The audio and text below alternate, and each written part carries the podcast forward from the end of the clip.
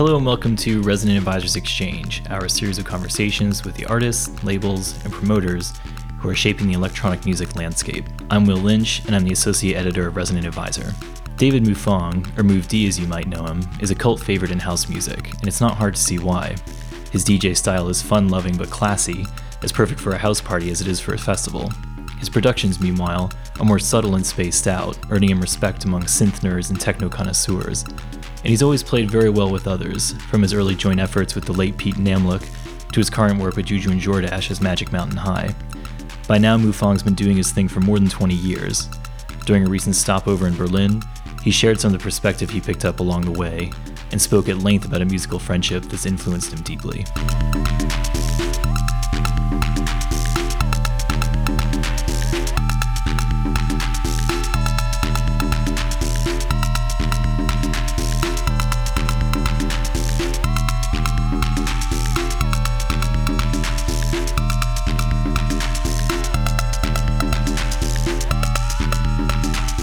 If I'm not mistaken, uh, this year, 2014, is kind of the 20th year of Move D. Is that right? Yeah. Well, I think um, I have had some stuff before that, like 93, and then some white label stuff even before that, which didn't really say Move D on it but like the name I think was introduced actually I think the first release on the Move D might have been like 92 on Force Inc with another guy but like Kunststoff was in 1994 so that's 20 years. Yeah that's the one that I was yeah, thinking yeah, of I guess. uh, it's like the first album and shit that's 20 years ago. Exactly. Um, do you feel like Move D is something different now from what it was back then? No no, I think maybe people feel that way, but I know it, I'm not. I'm still the same person. I still very much like the same music 20 years later. I mean, there's always new stuff coming in that I also like, and maybe the preferences in the old stuff they're slightly shifting. Maybe I was more into breakbeat or um, techno even at times in the 90s but house was always there but like it got more important pretty much as a reaction to what was going on in the outside world with the minimal techno. I was kind of thirsty for some more emotional content. And i really think one of the main problems about techno parties is djs don't pay enough attention to the girls. And if they play for boys I, I'm not really a big fan of sausage parties in that respect. So um, I think it's kind of a good idea to to look after the girls. If they're happy, the boys will be happy, even if the music could be a bit harder or whatever for their liking. Yeah, I guess um, to me, I feel like um, Move D as like a DJ is uh, most people would sort of think of like um, sort of fun loving house, yeah. um, like you know, kind of a house party vibe. Yeah, yeah. But um, if you look back at uh, your records over all those years, yeah. it really kind of veers towards spacey, um, psychedelic, right. chilled out stuff. But I think that was always two pairs of shoes, like my production and my DJing. And I think it's a totally different approach as well. As a DJ, I think you're a service to the people. You get paid to make them have a good time. So yes, I want to be fun for everyone and most entertaining without being too stupid, and of course. But um, I think um, you really have to play for the people, and then you can maybe feed them something they wouldn't expect, and they also digest it well. But only if you approach it like this. If you go there with your set mind about your music, that is like cool and you just play this and you don't pay attention to the floor it's not working out. I see this a lot with producers mainly when they start djing because they have their opinion about music and it may be great but doesn't work if they don't interact with the people and sometimes you have to take a little detour.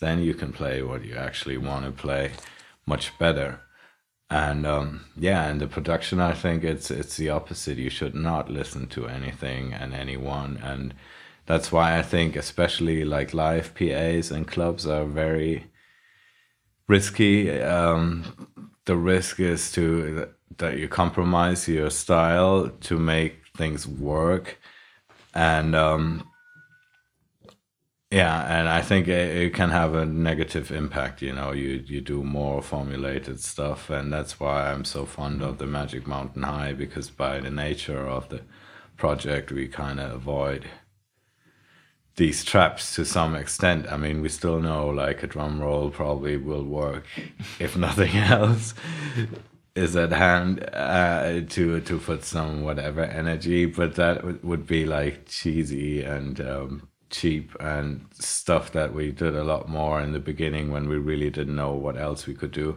As a producer, do you feel like um, is your heart kind of more in the like psychedelic stuff that you do with Magic Mountain High, or um, do you still really get a kick out of making you know club tunes?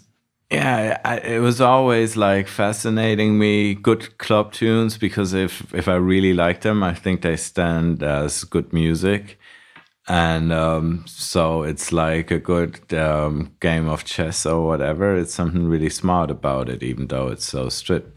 So I think it's still like a good challenge, but um, I mean, I don't listen to to dance music or electronic music even at home, and I never really did. I never had two turntables at home. I never practiced, so I deal with the music when I buy records or when I'm out and I'm listening to other people or I listen to some sets online maybe sometimes, but usually I really don't. And I'm trying to get the inspiration from whatever other sources I think this is also like connected. A, it's tiring with the DJ business, and I don't even want to know what everybody else is playing, and I would never ever bother to check out the Beatport Top 40 because there's probably nothing in there I ever would like.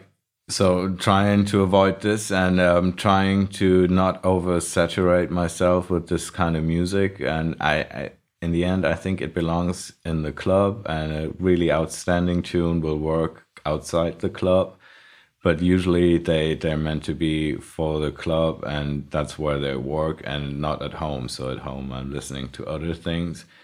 And i think it's a, a lot more interesting to get your input from Fela Kuti or Serge Gainsbourg and translate this into whatever you're doing in electronic rather than listening to whatever the latest atom heart or some smart music which is contemporary because um, that's also having a negative effect. You know, if I hear there's people out there and they're already doing this great stuff, it kind of takes the momentum or the point. And I think in that respect, it was so much easier 20 years ago because then techno was kind of only like working in this kind of Sven Väth style or the UK bass style, but but the genres were very strict and separated, and there were a lot of like in betweens that hadn't been explored so well. So, like making Kunststoff in 1994 was kind of obvious for me. I thought, like, you got this Detroit and you got this more elegant, kind of black or soulful, but also maybe a bit more tripped out, more ambient, more listening and it was something new at that point and i think that's why people still rate it. And um, nowadays it's so much harder. You find everything all kinds of combinations. Everything seems to be explored already. So the more i kind of expose myself to what's going on the less i feel it's necessary to even do anything and maybe another reason for the Magic Mountain High thing and why I'm really excited about it because I don't feel anybody really does this. They talk about like using life and blah blah hardware and but after all it's just like tracks they play and they know exactly what's happening and sometimes it's great because something is happening and we when improvising sometimes get into a deadlock for a while. But I think even this kind of translates to the audience and gives it a special dynamic. They can all see how we're struggling and our faces and everyone's kind of suffering and then if it happens it really happens and it's a good surprise for all of us and I think it really kind of works in the club sometimes if the people are open enough. that's something um, I'm really fond of and something I always cared about. I mean, there's not really point in like recreating stuff that has been done recently or even 20 years ago. And that's maybe also my um my thoughts about some of the stuff which is kind of huge now. I think it's really great but um sometimes i wonder if they actually do enough to to really justify the big hype because i know music from 20 years ago that's so much like it sometimes it's overwhelming. I don't want to drop names but you all get the idea, especially if you're 35 plus. And that kind of puts a little, I mean, it's much better if someone comes up like Space Dimension Controller or Floating Points, they're really doing their own thing and make it somehow work in the club or not, or finding their niche is so much cooler, I think, than like over perfectionizing recipes that have been around. On the other hand, who doesn't want to be who doesn't want to make a, a, track that sounds like a real Larry Heard from whenever? It's fair enough if you put your soul, if you just don't mime it too much. I think if you if you have that in mind and you add your own personality, you're already somewhere else. So even if I try to think of someone in the end, I can always hear my shit, which is maybe a good thing because that means I have some kind of a signature or a trademark. But but on the other hand, sometimes I think it's frustrating. I would like to break out and do more radical stuff. So mm. another point for Magic Mountain High. Yeah, I mean, um, I think in a way you're lucky because you have these outlets for that for this sort of you know freaky yeah. um, not so clubby stuff yeah but um and you have some good opportunities yeah. to perform that stuff but like in a perfect world which is new and like as we said before i've always had these two things running next to each other parallel and like the discrepancy was much more obvious in the 90s where i was producing a lot more chilled out stuff and played probably a lot harder than i would play now. So people knowing me as a DJ would not know about my production and the other way around. And I think it's a bit better aligned these days. I mean, a workshop or a Yuzuri record, I could play it in my set. And um, that's actually something new and it feels kind of right. But um, yeah, I, I don't want to abuse my sets to for the self promotion, and I would never chart my own record and this kind of stuff.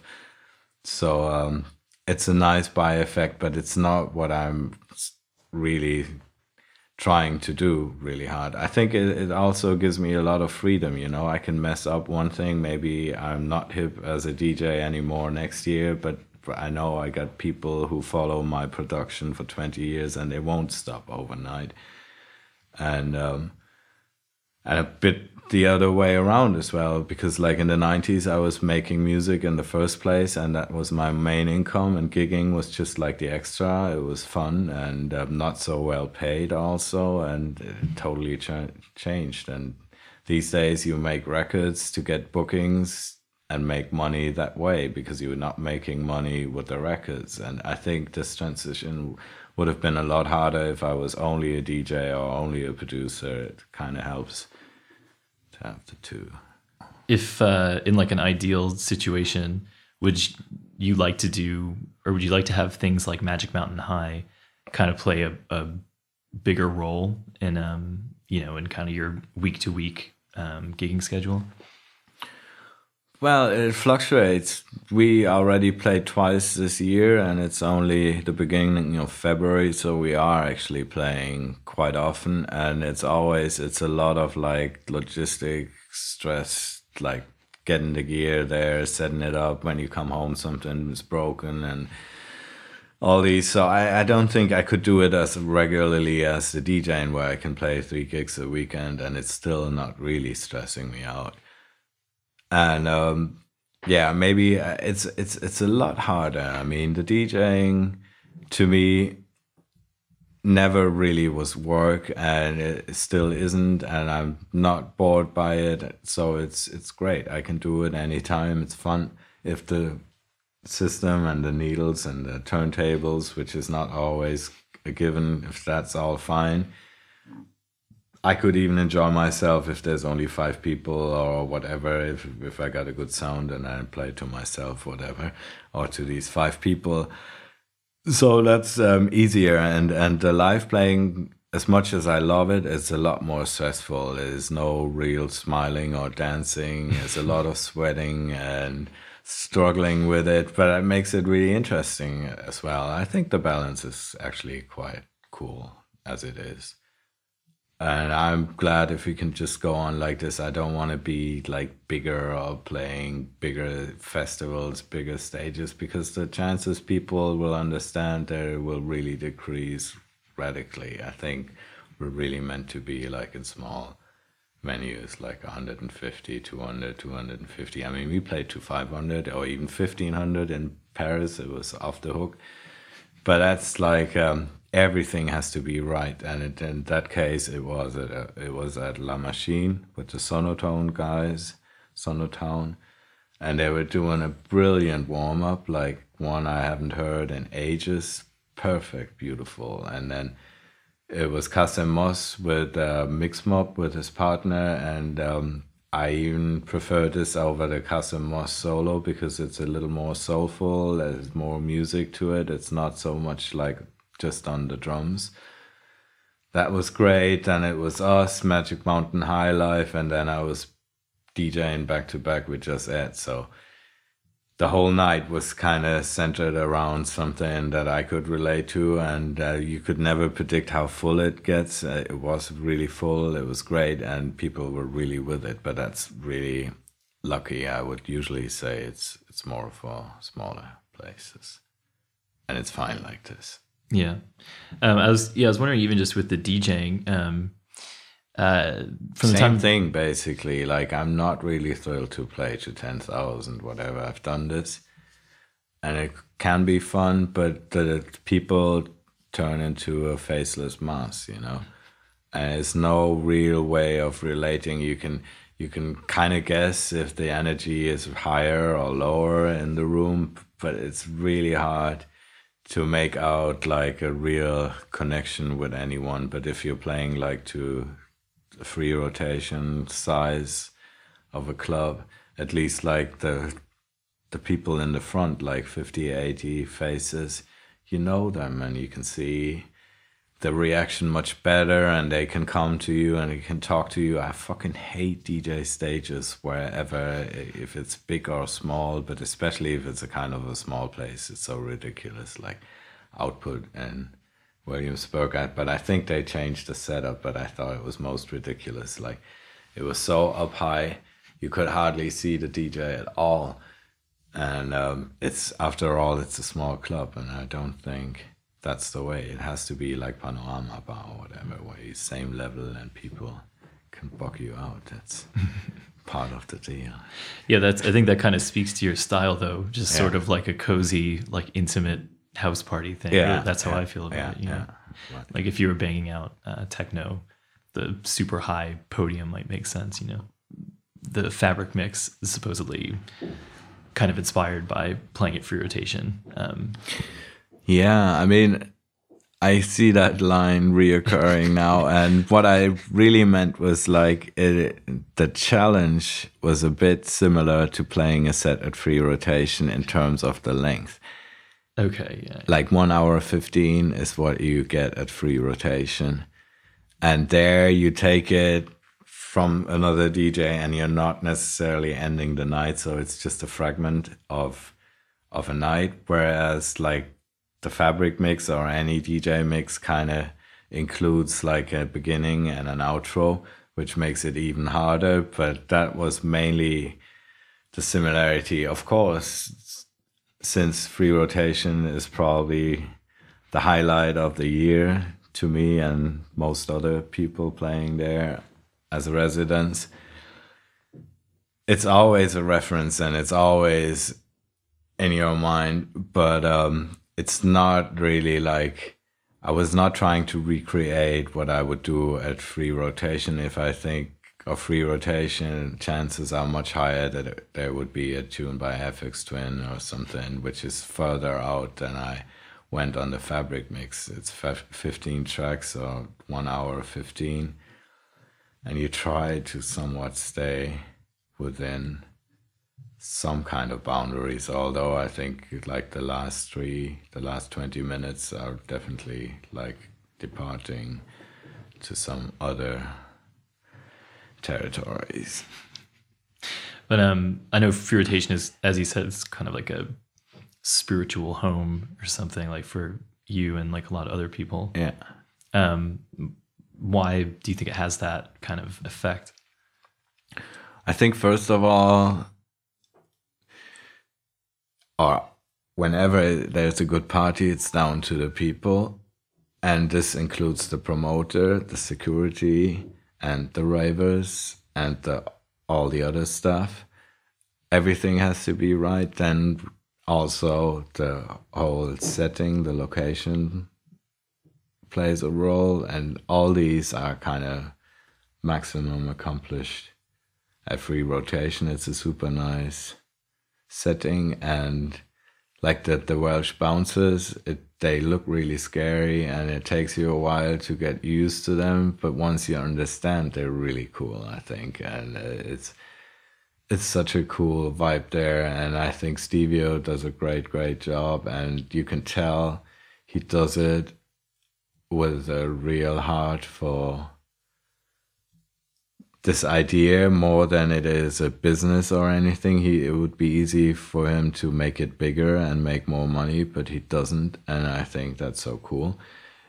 It's kind of sad to watch sometimes how hard it is for people to get a ticket, and it makes gives it this kind of stale taste of like being something super exclusive.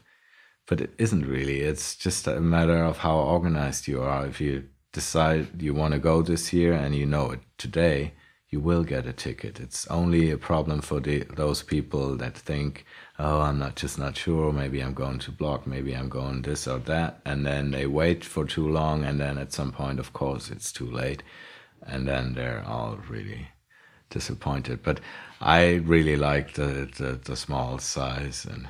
It's amazing. Like I had a friend with a new iPhone 4 when they were just new and she basically left it wherever she sat down like four times a day.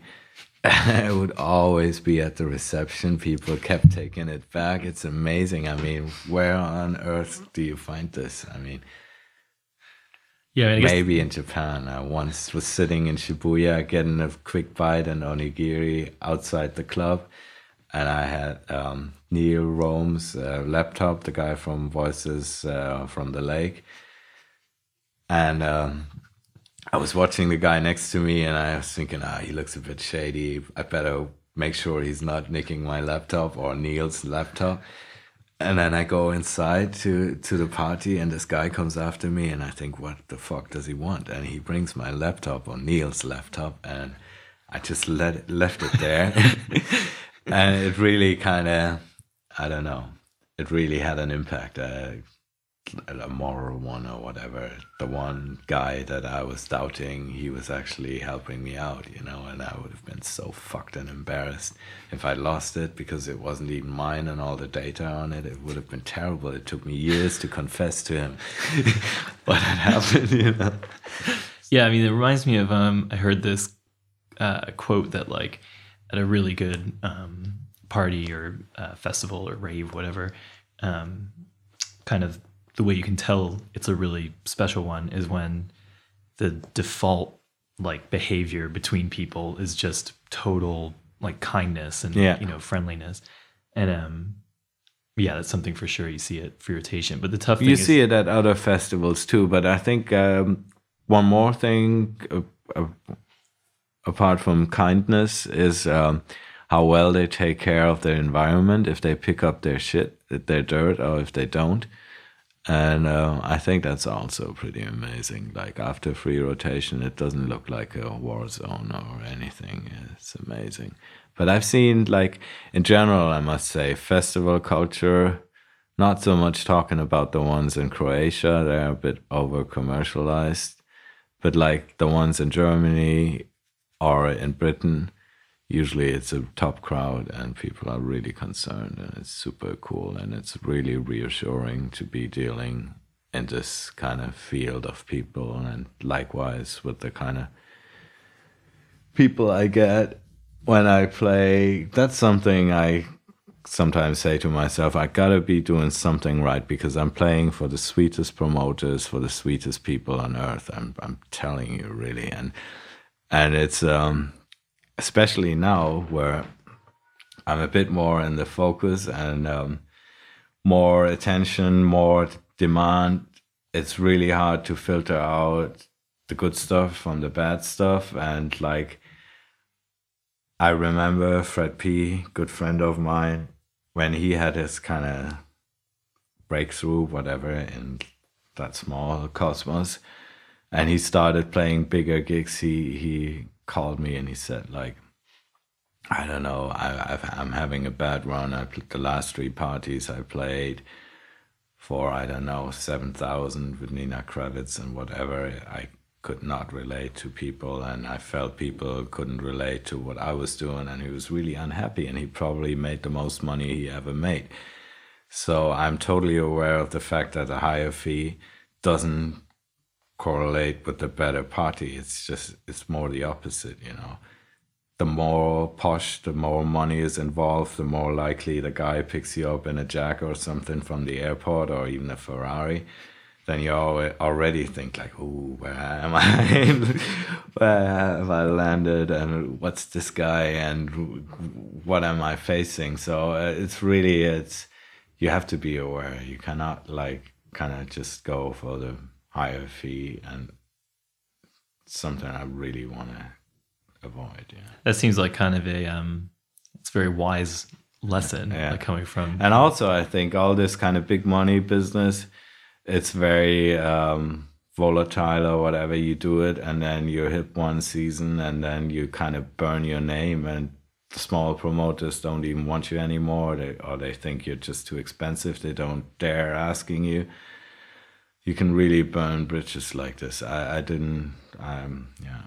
I'm very concerned about staying real, staying underground, whatever. I mean, sounds a bit tacky, but I actually do mean it. And I've met people. They they're different. Like Nina, she was totally blatant, saying "fuck underground. I want to make it big time," and um, it's fine. So. Um, it's fine. I respect that, but probably the guys who are my favorites they look at things a little differently.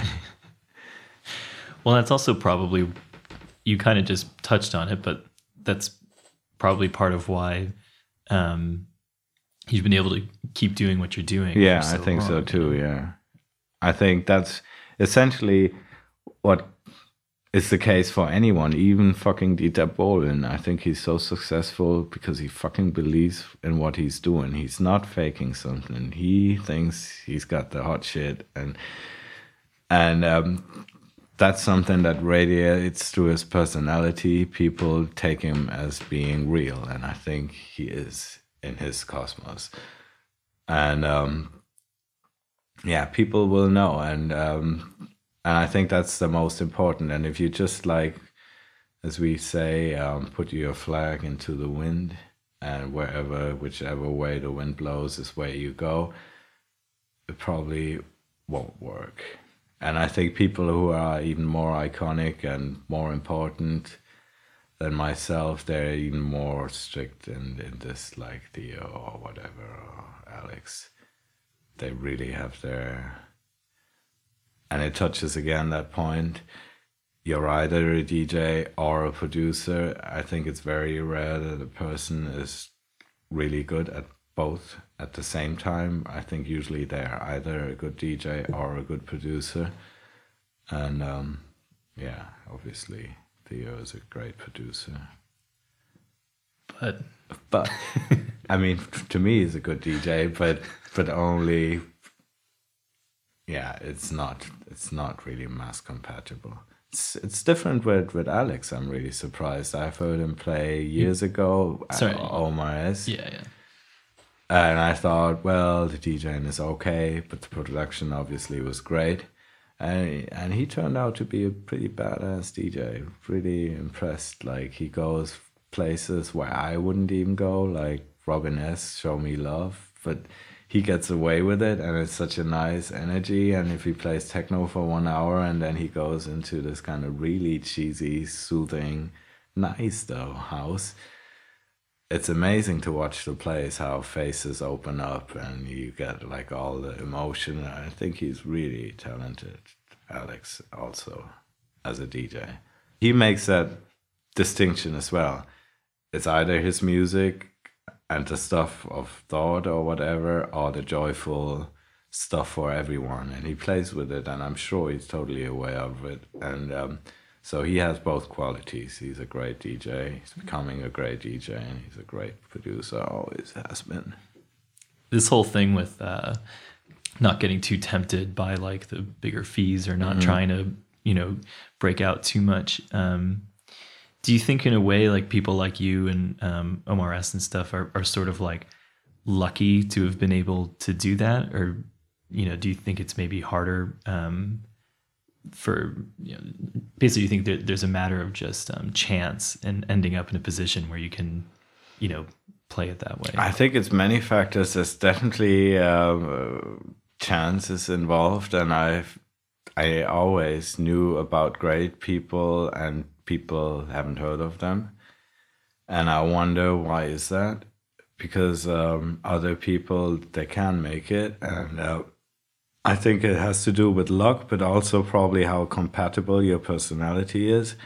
And I've seen some guys they were really great and hyped in the beginning, but then they've been such assholes the kind the word kind of spreads. It can really ruin things and it's about being true you know? If you get give fake smiles or no smiles to people it doesn't really work. So i think you have to be born to do this in a way and then i would consider all of us in this business making money being able to sustain ourselves with with the stuff that we actually love the most we're totally gifted, you know, like a priest who really believes in God or something, or a doctor who really wants to cure people. I mean, it's fulfillment, and I'm very grateful. And no, there's no real recipe, but definitely, I think like I'm so happy with what I got. I I'm totally happy, and I wouldn't want to be number one in any chart or whatever because once you're there you can only go down and people start hating you just for the fact you're number one. I mean it's like dixon this year or whoever it was last year. I wouldn't want to be in their shoes. It's much nicer to linger around but be in there. I'm really proud to be in there like for i don't know five years now in a row or whatever. I've seen people coming and leaving. And there's a lot of change in this and this gives me a lot of like comfort and uh, gratification, whatever. I'm really thankful. It's great. Um, do you feel like kind of what you're part of is, uh, or uh, basically, I would imagine that um, that kind of like the big league or whatever is maybe more of like a business and an industry. I sort of picture your world to still be business, but also be more of like a legitimate um, community of people. Yeah. Um, yes. I would subscribe that, but even like in the big league, I would differentiate. Their their guys, they seem to be about business, and I have respect for them, like Richie or whatever, and I even known him for twenty years and watched him change and stay the same at the same time over the period of time, and um, it's fine, you know. But then there's people like Ricardo, and he's so close with Richie. But I also know him since we were like 20 or something. Not close friends, but we're coming from the same area, so we played as nobodies at the same parties. And I believe he still got it. I mean, maybe he's burning a bit too hard or whatever. But I think he still, I mean, he happened to be big league, but he just kind of stumbled in there. I don't think it was like a master plan, and it wasn't like something contrived. It just happened naturally, and he always stayed true to himself. So I respect him even more, maybe. And so I think you even in the big league you find people who are really doing it from their heart, and the fact they're making shitloads of money is just a by effect. It's not the the actual reason why they do why they do it. You even find it with all these like rock stars. I mean, why the fucking Rolling Stones have to do this to themselves? Like touring when you're 70 you know it can't be fun really or it has to be hard work and they still do it and they don't need the money they don't need more popularity they don't need to do this and um, somehow i i respect them for this you know it kind of proves they're real and it's not like someone like tina turner or whoever you think might think okay, it's the fifth the farewell tour, and now she's doing it again. Probably she needs money again. You know, that's immediately what you think. But you would never think this about the Rolling Stones and so many other of the old, really saturated people. And that's fascinating. And it's probably what keeps them alive. I guess if they stop touring, they're all going to die or something. um, could you see yourself um, like you know, giving up your current lifestyle at any point, like not DJing or you know, focusing on just production, for instance? Well, I mean, to shift the emphasis a little bit, I'm trying to do it already. But um, no, I, I never felt like I'm really fed up with this and I want to stop. And um, I think as a job, DJing is better than being a producer because if you if pro- production is your only way of income, it turns to be into a, into a job. And like uh, good friends of mine, they have a real kind of good discipline, and they go to the studio every morning at 9.30 and they sit there till 5 but most days nothing happens and they just interneting and phoning and blah blah. But they feel they have to go to their work and do this and it's maybe not always fertile or productive. And i i kind of like being hungry for the studio and not being there all the time and um, like as a regular thing i think the djing is much more friendly and than than the production and just about like the the emphasis, I would like to shift it a little bit. But other than that, I want to still be playing with 72. You said earlier that even three gigs a weekend wouldn't stress you out. Um, like I know, like probably the gigs themselves are okay, but even yeah. just the jumping around doesn't stress you out. Not so much. I mean, if I look at other guys and I know how they suffer, I must say I'm really lucky like that. I I don't mind like even going to Australia on my own for like a period of two weeks or something. It's not a long time, and other people do this backpacking, and these are the people I admire. They have no money, they have no reference, they can't show up somewhere and say, "Hey, it's me," and everybody gets excited, but they just have to fight their way through. I'm far away from them.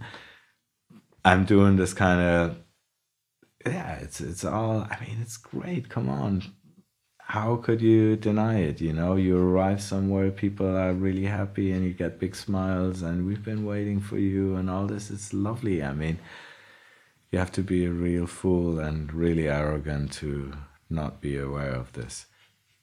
And the by effect of like traveling, and of course, like individual things, sometimes you don't get your pay, or it's a really bad party, or whatever. This shit might happen, but it, the ratio is very low I mean, I think in all these years, I think I had two shows where I actually got no pay, and um, and maybe about twenty or thirty, which is also not much. Where I said because it really wasn't happening, where I said it's okay, just give me what you got or something, you know. And I would always be into this, but I fucking hate it if they just ran away and didn't even know how to get home from the club or something. That's not cool. but yeah, we just just touched the, the topic of like what to do when I'm 70, and I must say, I have to bring this up one more time. The whole tragedy about Pete Namlook. I was so much like looking forward to do this with him. I thought that we would be much better probably once we're that old. And um, yeah, I was so shocked when he passed. It really kind of turned my whole world around. I never had anything like written or signed with him I took for granted he would be there longer than I would because he was living healthy, I think, as far as I know. Yeah, a real terrible loss. And like in all the music we've done, not everything is really great, especially if you have this high output. And there were things that I wasn't really happy with when we did them. But now, after he's gone, I I hear it all with new ears, and I'm really grateful for everything, for every cheesy string or every tacky vocal he put in there, because that's what he left for me and others, and I really, yeah, so sad. It's so sad. How did that um, relationship start, you and Pete? not too easy actually because we were rivals you know we were having the same idea of like making ambient albums at the same time we both released our first album in 92 for him it was silence. For me it was earth to infinity with my deep space network partner. So there was a lot of elbows in the beginning. But when once it was clear that fax was really taking off and like he was he was super hot for a while. People were writing about him like big double pages in the London Times, even like in the Sunday newspaper, and I was saying the label "Everybody Dies to Be On," and that's pretty much how it was. And um, I think that gave him a lot of um, self esteem, self awareness, and made it easier not to see a rival in me anymore and um, so eventually we became friends. But like my first releases were on fax, but not with him. It, it took a while, and I remember we we were clashing in the beginning, and maybe that was one thing about him. He was very outspoken in his belief, and he would also get pretty upset and angry, maybe a little bit too much. I wonder if that's what killed him in the end, that he was too cholerical, we say, you know, if you're really hot tempered and you can see it, you could almost see his head exploding sometimes when he yelled at someone at the phone. It's definitely not healthy. But um, yeah. What made it work so well? Um, this sort of like uh, creative chemistry between you two? I think, first of all, with every with most people that you work with in the back of your head you think is he okay with that? Am i too cheesy? Like with the guys with juju and Jordash always i think all they want to do is drop like sonic bombs. And then i'm there with my cheese and can they can they accept it? Is it fine? You know and it is.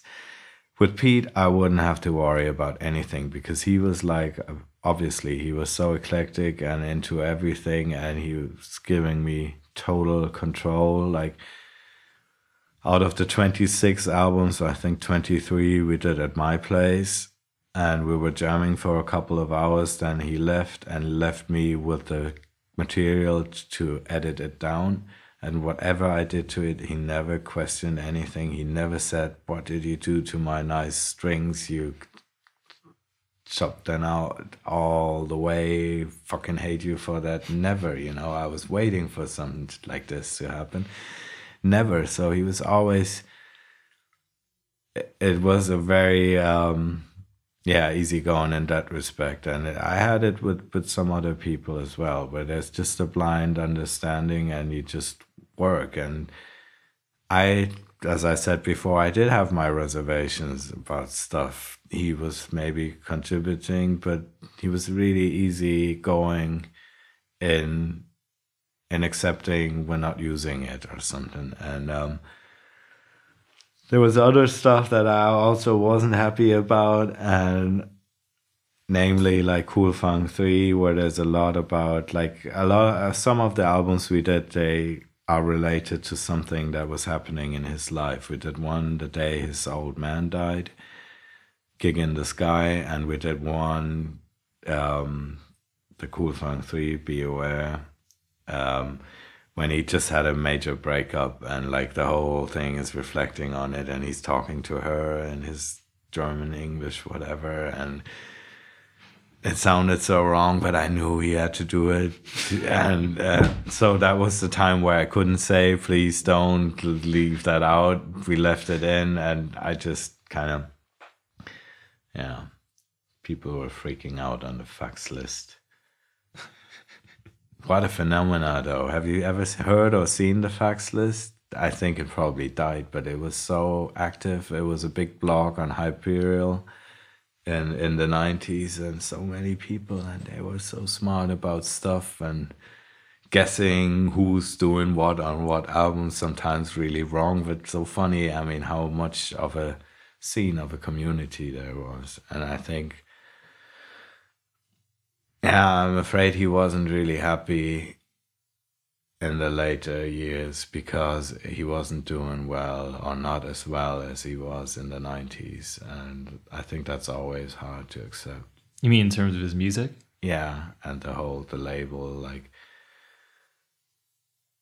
he had limitations of two or even 3000 in the good years and um, it was down to 500 and he was talking about going down to 300 even and that's like a tenth then of the numbers he did have, and uh, that must hurt. And apart from being an amazing musician, he was one of the better or best guitarists I ever met. He was playing in a duo with Werner Sagmeister, maybe Germany's premier acoustic jazz guitarist, and they were playing in a duo, so he was really slick on the guitar. And um, that was one part. Then he was a banker, so he had the knowledge to run a business, and um, observing numbers and growing down didn't make him happy. But I always loved.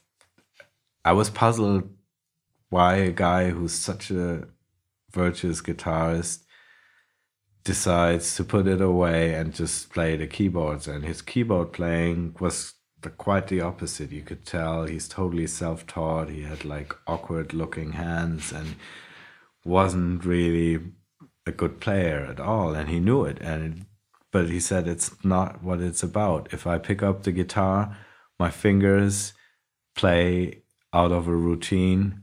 I don't even think about it and it's already been played and I want to avoid this. I want to play notes because I want to play that note and really listening to myself, listen to myself, what I'm playing while I'm playing.